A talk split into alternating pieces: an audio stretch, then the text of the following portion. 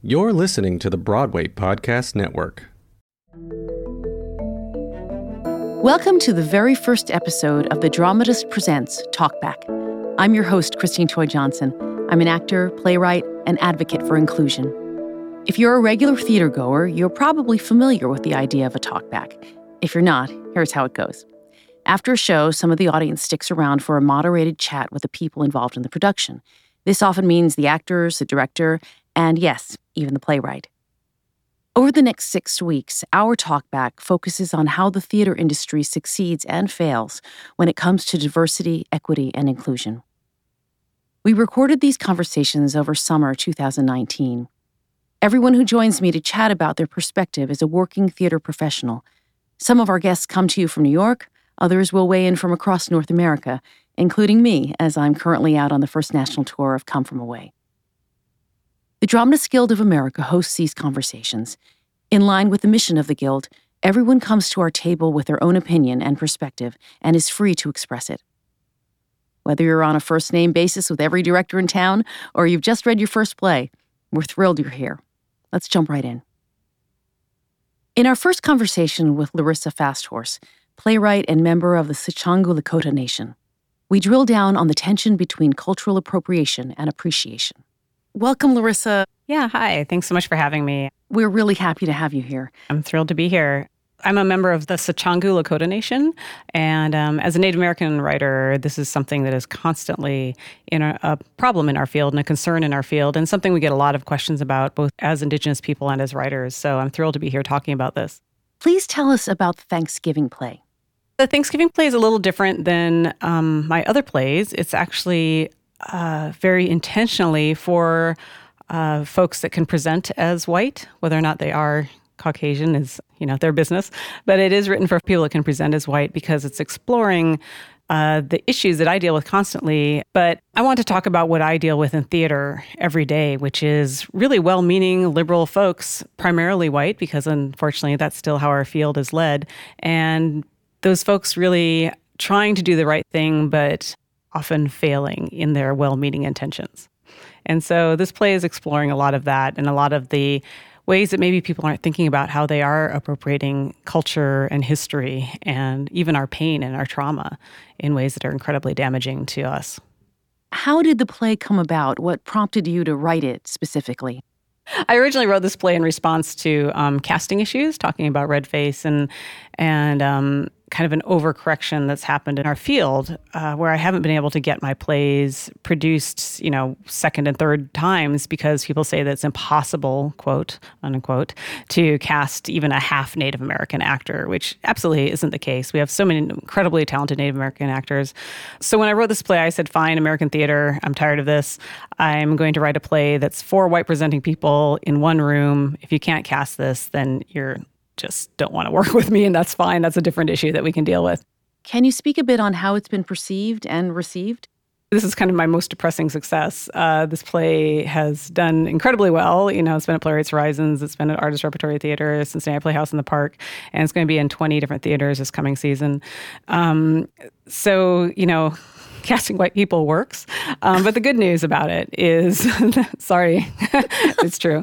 Um, but the good news about it is that you know, it's still dealing with issues that um, I think are really important that we need to deal with. I've been fortunate enough to get to see this play produced at all the different um, theaters that have done it so far, which have been very different um, demographic groups and, and regions and socioeconomic groups, and lots and lots of readings of it all over the country. And it's been really great to see that, you know, despite again, casting for white people working. Um, it's been really great to see that people are getting the messages and are understanding what uh, the issues are as far as how Native American people have been portrayed, even by the best meaning people in our field. There is a pretty shocking scene in the middle of the play that white folks are always really worried about because they're like, oh no, we're going to offend the natives. It's going to be so awful. Now, mind you, it's something that's historically true and something that white people did.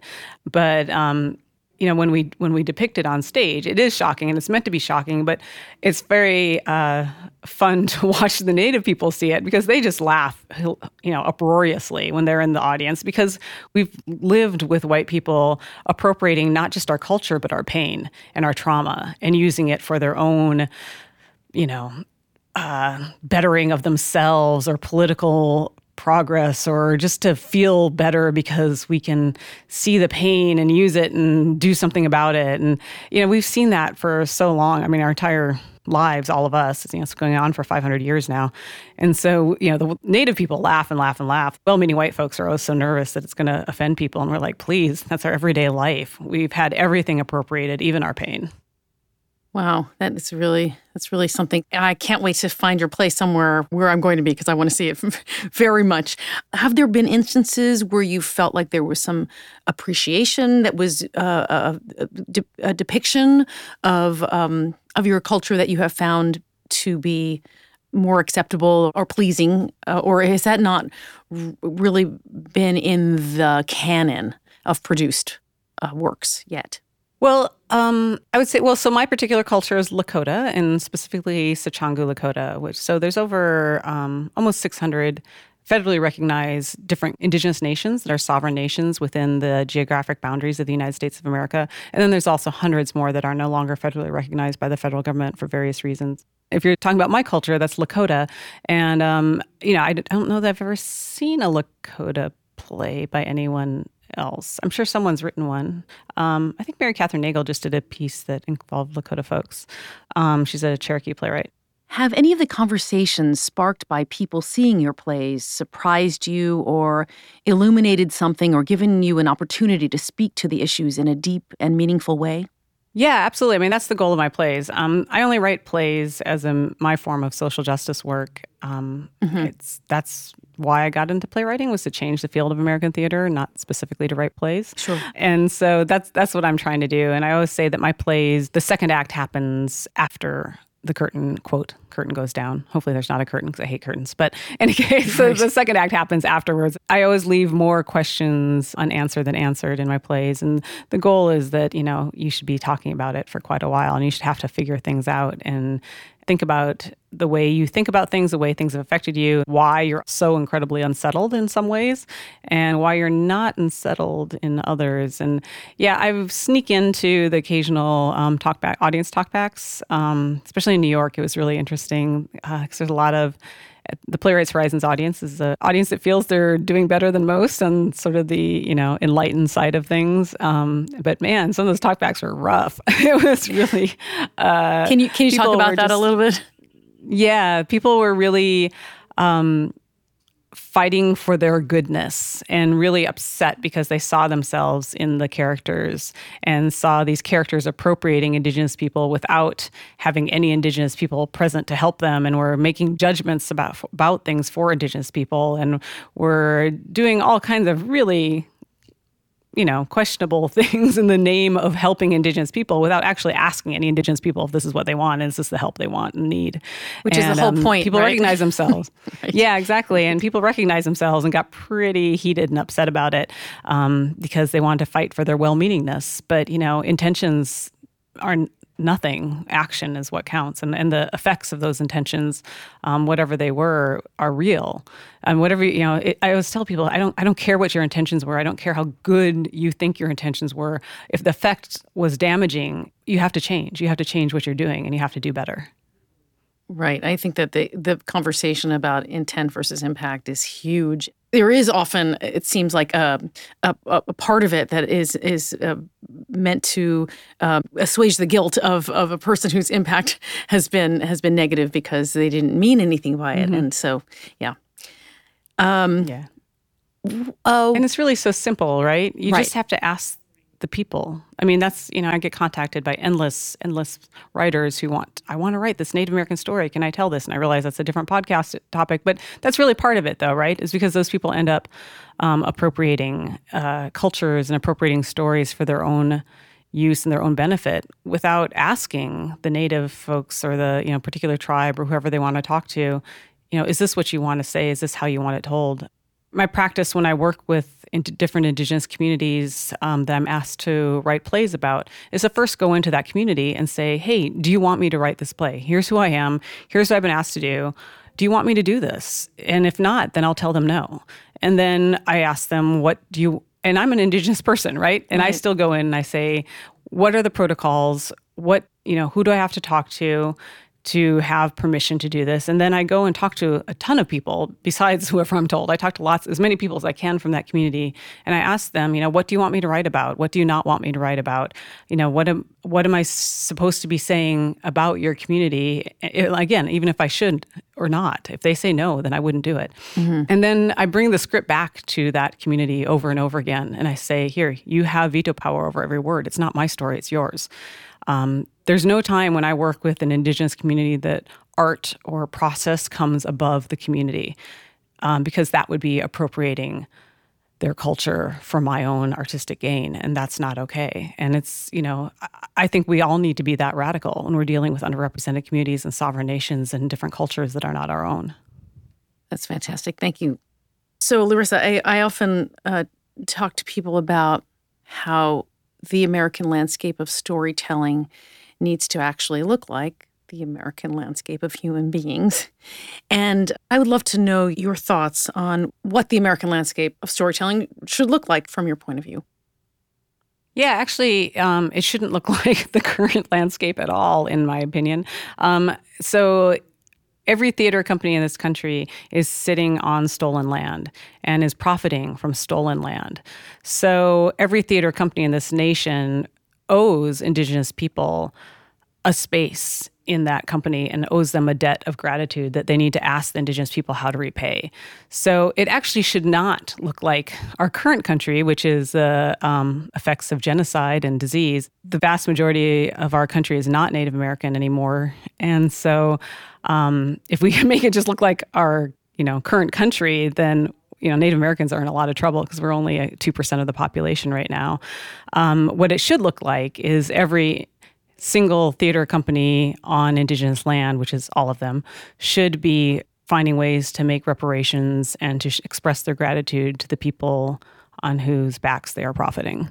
So what that means, I don't know. They have to go to each community and find out what does that mean? How should they be paying that back?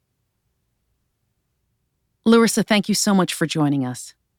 We'll be right back with a panel discussion featuring David Henry Hwang, Anita Hollander, Mashuq Mushtaq Deen, and Diep Tran. So stay with us.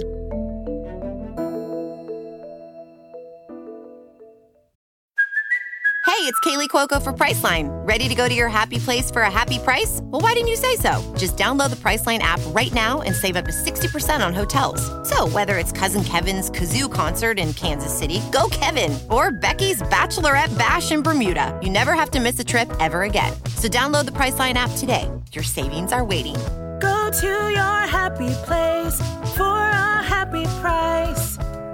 Go to your happy price, Priceline.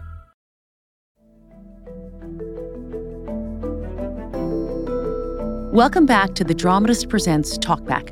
I'm Christine Toy Johnson, your host, and we're joined by an incredible panel. I'll have them all introduce themselves to you right now. Hey, I'm Larissa Fasthorse. I'm Sicangu Lakota, and I'm a playwright. Hi, I'm Diep Tran. I'm a journalist and the senior editor at American Theater Magazine. Hi, I'm Anita Hollander, and I'm a writer and a performer, and also the National Chair of Performers with Disabilities for SAG AFTRA. I'm David Henry Hwang, and I'm a playwright.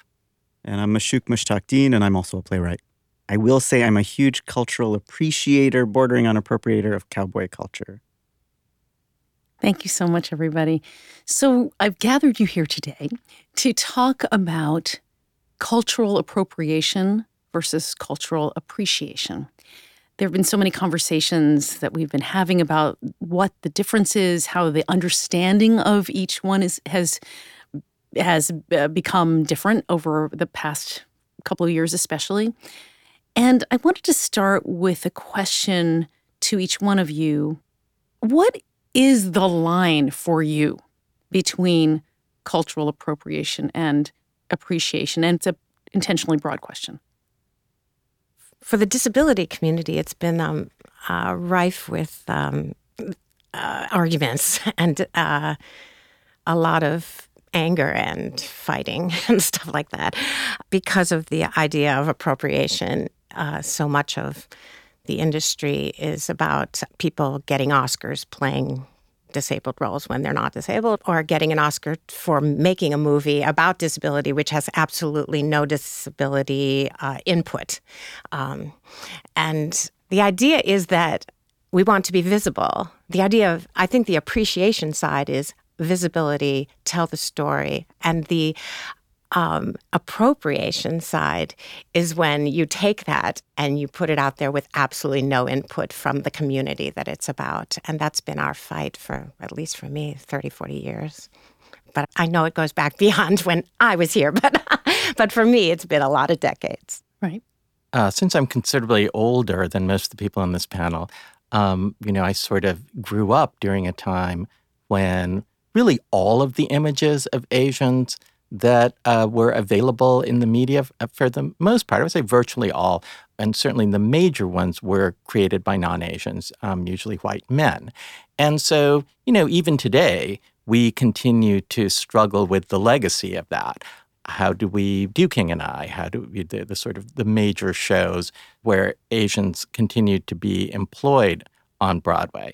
So if you sort of take it from that context, and how to move forward, there was a period when it was just revolutionary for Asians at all to begin defining themselves and creating their own images. Not only revolutionary, but there, I think, was you know, at least a certain amount of skepticism, even at the mm-hmm. beginning, about oh well, you know, they if you have Asians writing about Asians, they can't do it as well as um, you know the great white writers who who wrote this.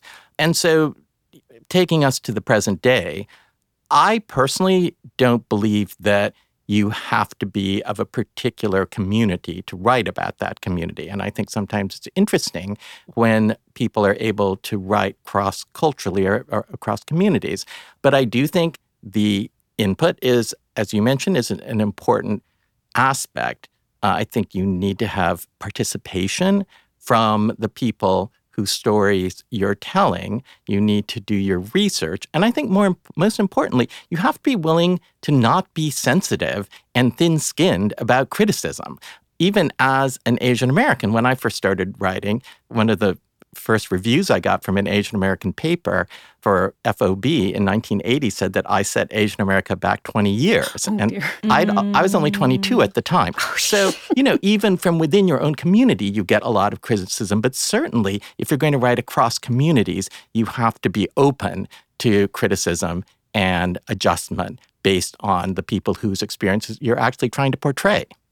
Yeah, I mean, I, I agree with that. I think you need to come at it with some uh, humility and thoughtfulness and openness to feedback. And uh, you need to do your research and do your work and talk to people. But I don't. But I don't think you can't write it just because you're not of the community. I, I go a step further. I also advocate that if you are going to write about a community that's not your own, you need to hire someone. That means pay for them to work with you on your piece to be an advisor or a co-writer or whatever it is that you you all agree on. In the indigenous community, we have an incredibly long legacy of indigenous people being asked to serve art. And my goal as an artist is to really reverse that and make art serve indigenous people.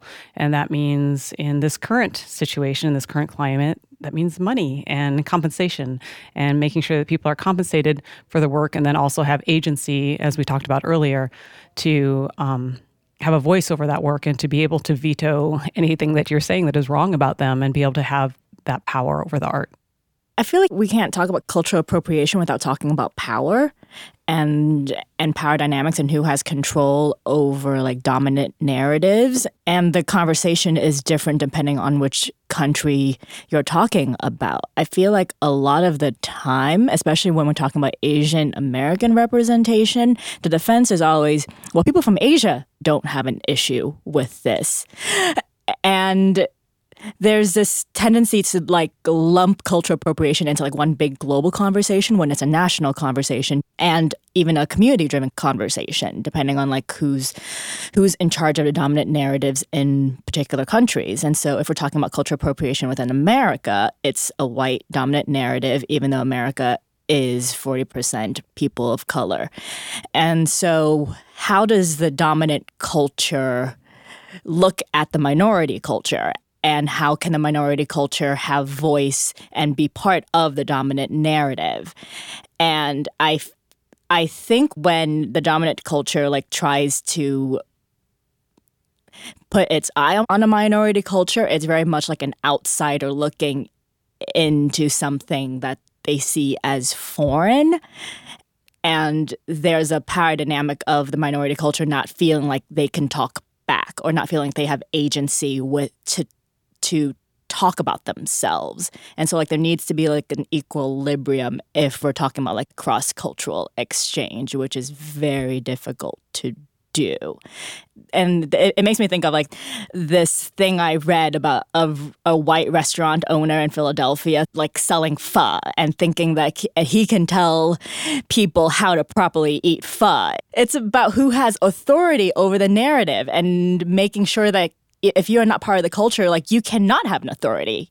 Well, I just want to complicate yeah. that then. Um, it would be easy to assume that I go to an Indian restaurant and I see a white restaurant owner who is making Indian food, and I make this visual assumption that he doesn't have an authority about Indian food, and I do. I've grown up my whole life in this country. He may have spent 10 years studying Indian cooking in India. I don't know that from looking at him. So I just think like sometimes we're jumping to the conclusion of who people are and what experiences they bring to something when I might think I'm the authority on some culture, but I'm South Asian American. My culture is not that of being Indian or of being a sixth generation American. It's a very particular in between place. And I, I just think it's important oh, yeah, to complicate yeah. things that like just on the basis of visual, whether somebody's white or whether they're brown is not necessarily the arbiter of like who, what kind of cultural authority they have. Yeah, when um, Diep was talking about nations, just wanted to also just remind ourselves that when we're talking about the various Native American nations here in this geographic place now called America, we're actually talking about something, it's not just race or culture, it's actual sovereign nationhood. I'm a dual citizen with the Sicangu Lakota Nation and with the United States of America. So it's actually different because we're also dealing with a political issue and a, uh, we're dealing with laws and, and the ways that nations get to define themselves what representation means is different for us as well. If you're writing about someone from the Cherokee Nation, you need to have someone from the Cherokee Nation, as defined by the Cherokee Nation, as your advisor or involved or as the authority on it. It's very simple for us because we are individual nations that still exist here within the geographic region now called the United States of America. David, go ahead. I just want to add that the um, you know, the argument that Asians in Asia are not particularly sensitive about issues like race. That may be true in the way that we as Americans perceive it, but Asians in Asia are really sensitive about a lot of things. Like mm-hmm. they're just different things. So if you're trying to write a Chinese narrative and you know you're writing about Tibet, for instance, they're like super sensitive about that. So there's things that uh, everybody's sensitive about something. It's just that it uh, varies given the cultural context in which people live and are raised. Well, when you say about people in Asia don't mind, uh, well, it's it's a very interesting point for both of you because in the disability community, we hear so often that well, people with disability don't care who plays the role as long as they see it on the TV. They're, they're thrilled, and it doesn't bother them that somebody didn't get even seen for the job who actually was disabled. Or, I mean, we also talk about disabled performers playing all kinds of roles, but the idea that that uh, the disability community doesn't care, just as you know, as long as you know they're there. But so it's an interesting kind of crossing over, in a way, to see that um, they don't see it as. Uh, the representative the representation being missing or the loss of a job or the or the inability to be included even in to be seen or the writers not being in the writers room. And they're not as picky often but the same but if you go if you really hone it down to a specific disability oftentimes that population will go well that was so inaccurate. Uh, totally inaccurate. How did that happen? Well, it was inauthentic because there was nobody authentic around to stop them and say, eh, eh, not, not, not right. Don't do that, whatever. Thank you. We've actually all touched on this that in there was a time when you would just be thrilled that there was a story being brought to the front to just see somebody that looked like you represented. And then as time goes by, the the um, you want to see more truth in the story. You want to see um, more writers uh, who can bring the story to life in in very many many ways, not just one idea. Um, so, but my question is, how do you think this conversation has deepened over the last, especially I would say, the past couple of years? Um, there's been more discussions and more um, awareness or or a desire to make people more aware of the difference between appropriation and appreciation. Where is the line? Is there space for both one place? Should there be? I don't agree at all that it's at some point was okay to see, you know, sailors and on the town putting on red face and being like, well, at least they're showing native people. I've never felt that way. I've never had that feeling of like, wow, Ooga Wooga song, at least it's pretending to be native. Like I've never had that feeling. Maybe it's because we're so, in, as indigenous people, so incredibly, incredibly underrepresented in theater. Um, so I, I, I, didn't have that period of appreciation that at least we're represented because I don't think that time has happened yet. And the ones that were there, I certainly never appreciated. Totally fair. Christine, it made me think of like the first time I became aware of your work, which was um, back in 2012 during the Nightingale scandal at La Jolla Playhouse, where they had white people play Chinese people. And the defense was, well, we have one Asian in this cast, so this is okay. And at that time, not a lot of people knew what Yellowface was, including like a major Tony Award winning regional theater. And the way it's developed is people do know what that is. Well, I speak of that broadly because there's still always work to be done there. But it's it's a more common term now. And I think what has changed is the industry has started realizing that communities of color are a large buying population. We have power at the box office. And so the shows sell. If you don't want to piss the community off, you need to make sure it's authentic and there's, you know, proper representation. The only problem I feel now is like there's a tendency to say, oh, we have this person of color as a consultant and we did our homework and it's fine. And like David said, there's not as much tendency to evaluate and to have some humility about the process, which is very thorny and complicated, and it's continually changing depending on how terminology develops. There seems to be a move towards recognizing a need for cultural consultants. How do you feel about the increasing presence of folks that have been hired as these kinds of consultants? Uh, well, performers with, well, people with disabilities have a long history of being called in as a consultant for no money and then having a character actually created from that consultancy and then nobody is hired. And there's no money exchanged at all. M- my biggest example was The Sopranos, where they had created a character for an amputee a year before anyone called me to say to come in, and I thought it was an audition, but it was actually a consultant, a free consultation with the entire production team, um, asking me all these questions and stuff like that. And so I ended up uh, because I'm I'm not soft spoken. um, I said, "Well, you'll have to pay me for that." And they they ended, "Well, oh, well, we have twenty five dollars." I said, "No, really, you know." Uh, and they said, "Oh, well, you can negotiate whatever you want, you know, as long as it isn't five hundred dollars. I'll take five hundred dollars." Um, but of course, in that same situation, they had also hired me to be a body double. We are very uh, experienced in the disability community of being a body double. Uh, uh, and a consultant for very low fee, and then this other person is the role and getting the big paycheck and getting the awards and, and everything. And that's been a, a very big thing. But I, I really fought that day and sort of have been fighting for others to speak up and to not even go in until you've negotiated what that's going to be. And I think it was an eye opener for the people on The Sopranos who were very popular in getting their like 11th Emmy award whatever. And that they splashed me across the credits with this large name because they, they uh, suddenly realized. But even as I left that night at like 12:30 a.m. after doing the body double thing. I uh, the, the director shook my hand and said, "Great." that was just great. We couldn't have done it without you. And I turned around and he said to his assistants, You see, that's how you do it. You get an actress to play that role. And then you get someone with a disability to uh, to uh, do the scene. And I was like, wait, I'm a SAG AFTRA act. You know, I'm equity, I'm union actor. But this is not unusual. But what I've seen, of, you were asking about how it has changed over time, is that we're standing up more and demanding more.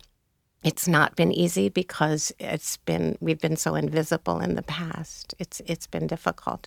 And I just wanted to say one thing to Larissa about the offensiveness in the past. It brought up my experience of going to Urinetown and seeing the girl on the skates with the braces on her leg and bashing into a wall, and Seinfeld on television where they rolled somebody down a hill in a wheelchair for the biggest laugh of that episode. So I, I agree with Larissa, the misrepresentation and the butt of jokes that disability, the disability community has sustained is part of that argument. Yes, that absolutely. Conversation. Absolutely agreed. David? I think television has the least excuse for not bringing in somebody to be a creative partner uh, when they're writing about a community because television has writers' rooms. And you have, you know, six or seven writers on a TV show, uh, if it's a, you know, say, hour drama. And if you're going to create a storyline for a character from uh, from a particular community, it is not that hard to go looking for somebody who knows how to do that and can be a writer on the show. Uh, then you know how that power dynamic is negotiated within the writers' room, of course, becomes an issue. But at least you have someone in the room who is getting paid at a reasonable level. In terms of the earlier question of how things have changed, I agree with Diep that you know it's there's fundamentally an economic shift, both the recognition that this country will be a majority people of color by around 2040 and the growing share of the international market. And of course, people are most interested and most critical of representations of their own group. I mean, lawyers are most critical of legal shows, you know. So, uh, you know, as Jeff Yang, the cultural commentator, put it once, uh, racism is no longer a viable business model. So I think there's that. Uh, and then what tipped it was, I think, the um, the election, the 2016 election, and the recognition that we are not in a post-racial society. And we can't sweep these issues under the rug. And we can't pretend that there's not oppression and racism out there. And so I feel like 2016 became sort of a tipping point. But did any of you actually feel like we were in a post-racial society? Because I certainly never did. No. No. that wasn't. I think that was only news to white people, Right. Not to anyone else. yeah. The people with the power. Right, Yeah. but it, but white people being the gatekeepers, where I think it was easier for them to say in 2014 that we were in a post-racial society than it is today. I would say that I think just the fact that we're having this conversation here, that this is a podcast, that you've noticed the need for this, means that there's more awareness that we should be talking about this and it's a complicated issue and people want to learn more. And that to me is great. And when I think back to, I mean, I remember seeing the celluloid closet when I was in my early 20s and the idea of, yes, if there was nothing I saw of myself on stage, if I saw one representation, it was a good thing, even if it was the person who I knew they were going to die at the end of the movie. I knew they were going to be murdered. I knew they were going to be the bad guy. And then we got to the next step and they were the best friend. And, you know, and then at some point you're like, that's not good enough. I don't want to be the best friend. And then they get to be the, so there is a progression. Um, but I can still say, oh, it was really meaningful to me at 20 to see some representation. I do think, though, another way that it's changed, though, is I do feel like this word appropriation, we use it a little carelessly and that we weaponize it a little bit. And so I, I feel that at times we throw around things like that's appropriation, that's appropriation, which then starts to equal that's something bad that that person does, which then starts to equal that person is a bad person, which that to me is not a useful place to have the complicated conversation about why does it hurt or feel a certain way if my culture is used in a certain way. What are your values? How can you do this better? Because actually i think deep in your values you want even if you're a white person who's an artistic director i think deeply you probably want to do better how can you do better? And I'm really interested in that conversation, but I'm very wary of the conversation where we start to say this is wrong and this is right. I do think art should be provocative and we should provoke conversations, and some of those are going to be really uncomfortable ones that I firmly disagree with. But I want there to be a place where we are wrestling with issues, not just doing the thing that is right or wrong. You know, I want to be in the gray area, mucking around with people and having the conversation because I really think that's where we discover our own humanity. And I should examine myself too. I'm not beyond examination. And um, where we discover our common humanity, which I think is so important for what we do. Thank you. We were talking about this a little earlier, Larissa, about intent versus impact and how appropriation or whatever you want to call it has impacted each one of us in our in our work and our life uh, uh, not to bring up the whole but i guess i just did the whole can of worms about productions of the mikado but i know that for myself when i saw pictures of people doing the Mikado with the garish makeup. And I thought it was very deep to me because I thought, oh, I now understand why people have been making fun of the way I look for my entire life because they think we look like that. So the intent, you know, probably of not, of, course, to hurt Christine's feelings, but the impact um, is something that I think a lot of people can understand. Uh, and I wonder if we could talk about that a little. Larissa, do you want to uh, go first? Yeah, I mean it's constant, right? I mean the what we're being told is that we're not human, that those things that make us who we are, like you were just talking about the Mikado, are things that can be put on as a costume or put on as a set piece or put on as a prop. Um, put on as a wig, you know, that we're being told that what actually makes us who we are, our DNA, our um, learned culture, our sovereign nationhood is a thing that can be used and discarded. The damage that causes to human beings, uh, such as myself and all of us, is incredible. The constantly being told that you are no more than a thing that can be put on and taken off, that you're less than human, is constant. I deal with that damage every single day of my life, and I see it again and again in theater and all kinds of media. Thank you, Larissa. David? In terms of just sort of growing up and having images of people who look like me, actually, when I was a kid, if I knew there was going to be a TV show or a movie, because uh, I didn't go to the theater, I grew up in LA, uh, with Asians in it, I would just sort of go out of my way not to watch it because I had already realize on some level, although I wouldn't have been able to articulate it, that it would just make me feel bad. And so the thing that I was desperate for was some representation, which didn't even have to be super positive, but just wasn't either an enemy or the butt of a joke. So, you know, George Takei on Star Trek was a face that looked like mine who was competent and not the enemy and not the butt of a joke. And you know, when I look back, sometimes people go, "Oh, well, did you grow up experience racism as a kid?" And I feel what I was oppressed by was American popular culture, and so it therefore seems right to me that I've ended up spending my life trying to uh, find ways to grab the levers of American popular culture and remanipulate them to sort of heal whatever damage I felt as a kid from those images.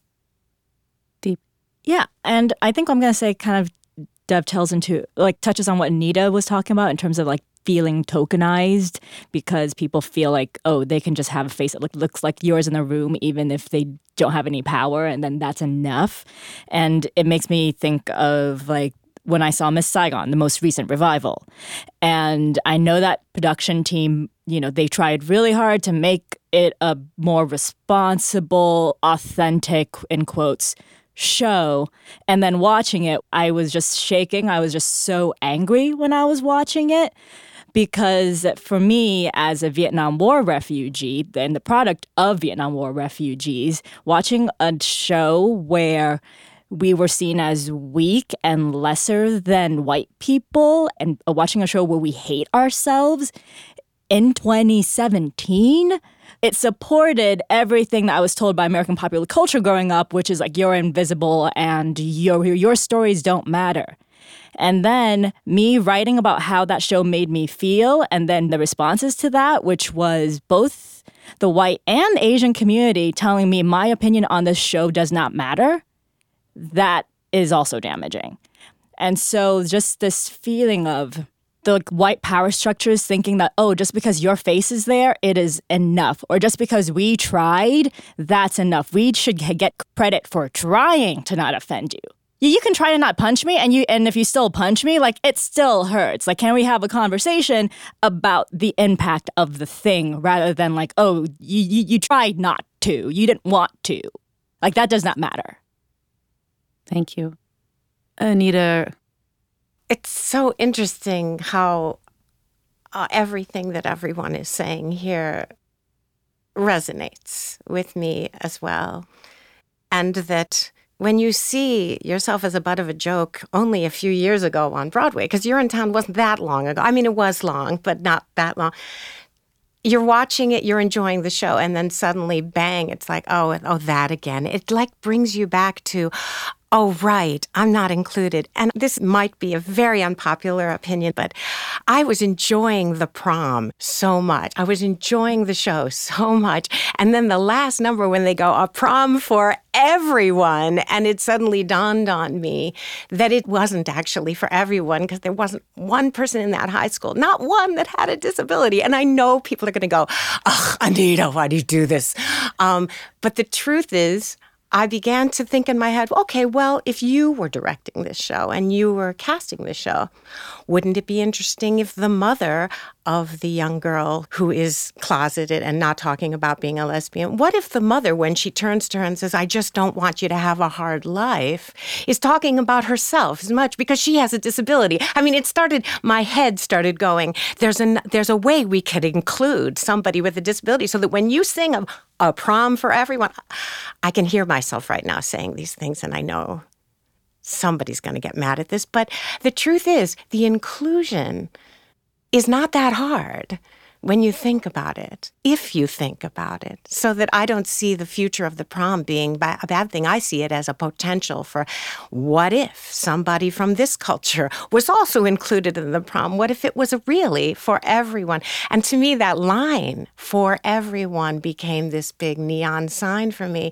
because so often disability is left off the list when in fact 20% of the population has some disability and buying power, as you so importantly said, Diep.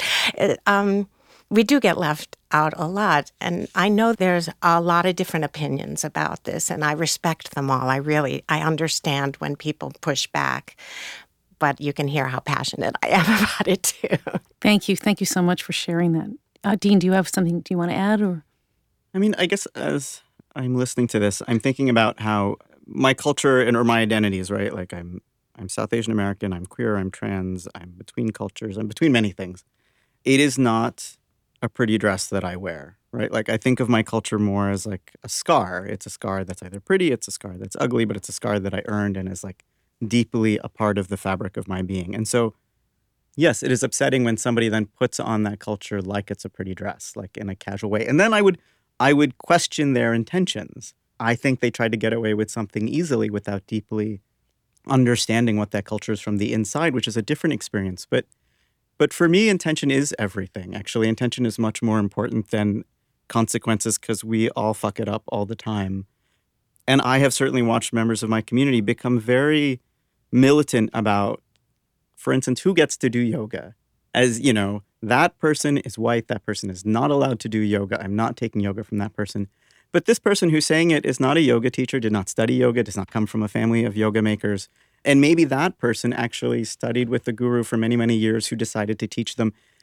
I think because we are caught between, at least for me, caught between cultures, we can sometimes have our own baggage about that and cling to something because it's an uncomfortable place to be. I'm not really easily one or the other. And so I sometimes think then, like, we come in with a chip on our shoulder about who is allowed to do what, which is partly true and that is real, but it is partly our own baggage to work through about how we feel about ourselves in the world and how we navigate the feeling of not feeling home in any one place and how I how I deal with my own feelings about that. And so I just think sometimes we leave out the part of the conversation that is we all need to do work. And I think part of that work is ours to do too. Thank you. Before we put a button on today's conversation, I would love to go around and ask for anything else you'd like to add to the conversation or leave us with. I'll start with Larissa. Yeah, I was just uh, uh, total appreciation to what was just being said. I would just say though that the one differentiation is that if you are on the land of a sovereign nation, that they do get to say, have the final word. And there is a right and wrong because it's their land and it's their nation. And so if a theater is in any way working with or depicting people on whose land they are standing, um, then those people do get to have the final word because you're on their land. And so there are rights and wrongs, and there are absolutes when you're talking about different indigenous communities, because again, we're talking about sovereign nations who are allowed by law with the United States, with treaty laws, to decide what is right and wrong and to make absolutes on their own land. I think there's like a difference between tokenizing and being inclusive. Like it, it, it makes me think of um, Ali Stroker in Oklahoma like she's the first woman to actually the first artist in the wheelchair to ever win any Tony Award, right? But she's in a show where she literally could not access the stage. They had to build something special for her, and you know, performers and audience members with disability don't have an easy time getting into circle in the square. And so there's like a difference between like putting a body on stage and saying like that's enough versus like actually being inclusive and wanting like that community in the house with you as viewers, as people who are giving you money, and in every aspect of the creative process. I think we're still in a very surface level conversation with all of this generally, where we think, oh, if I can see that face, that's enough. But it isn't, or it shouldn't be. Thank you, Anita.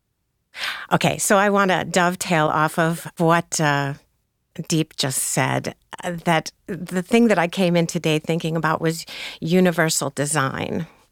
And it's a term in architecture. And I just came back from performing at the United Nations where they were all talking about uh, disaster risk reduction and all this, but also universal design. So physically, that means before you build the building, you plan it to be accessible to all. Okay, so that's a physical thing. And I feel like creating a play about a certain culture, if you want, it should be universal design, meaning starting at the very beginning.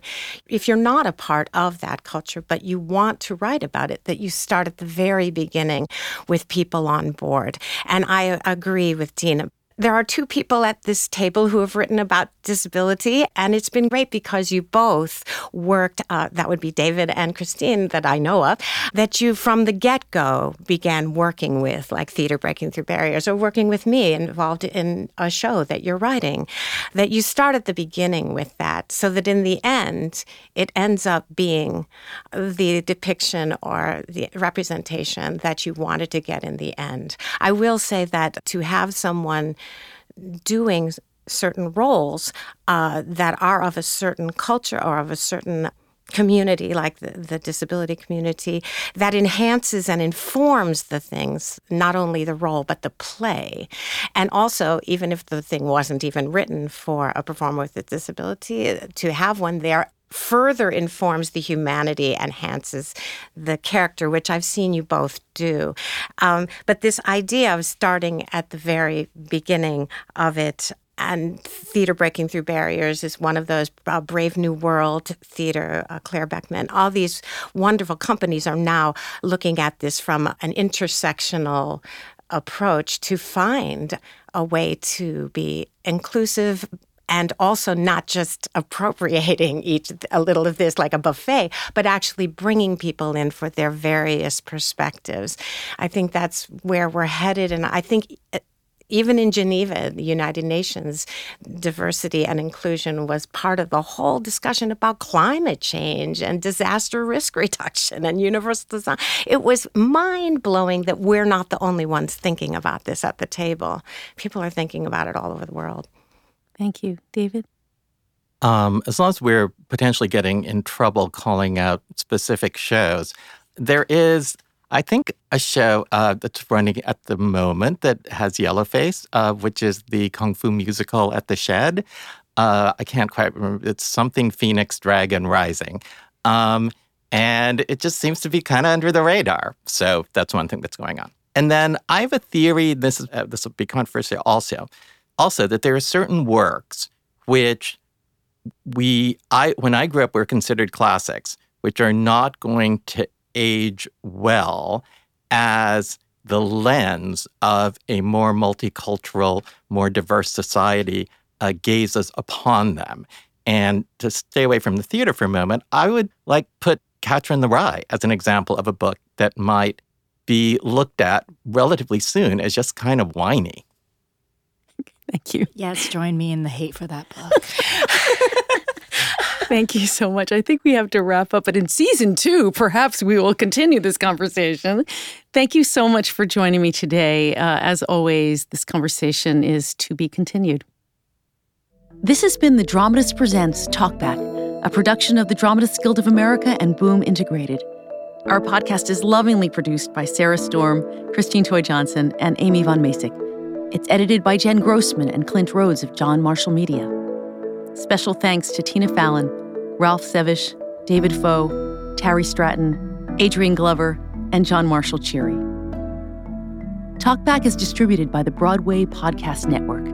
Like and subscribe on your favorite podcast platform. For episode transcripts and exclusive content, visit us on the web at dramatistguild.com.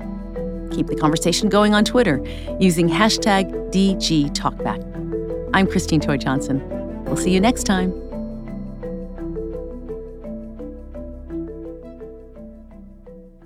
Have you ever wondered how your favorite performer actually feels? Well, here's your chance. Welcome to The Quiet Part Out Loud with me, Bobby Steggert, Broadway actor and now a therapist to a whole host of Broadway creatives. Part interview, part therapy, this is not your typical podcast. We'll go right to the heart of things with some of your favorite artists what they still struggle with, what lessons they've learned, what they haven't figured out yet. There's enormous power in saying the quiet part out loud. Are you listening?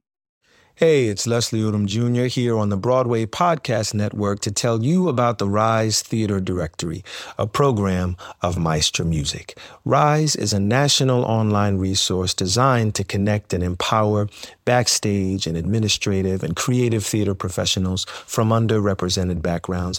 If you work or aspire to work in the theater community, this can help you find your next project. And if you hire theater professionals, search the Rise Theater Directory to find your next team. Create your profile now and get more information by visiting risetheater.org. That's theater with an R E R I S E T H E A T R E dot org because only together we rise.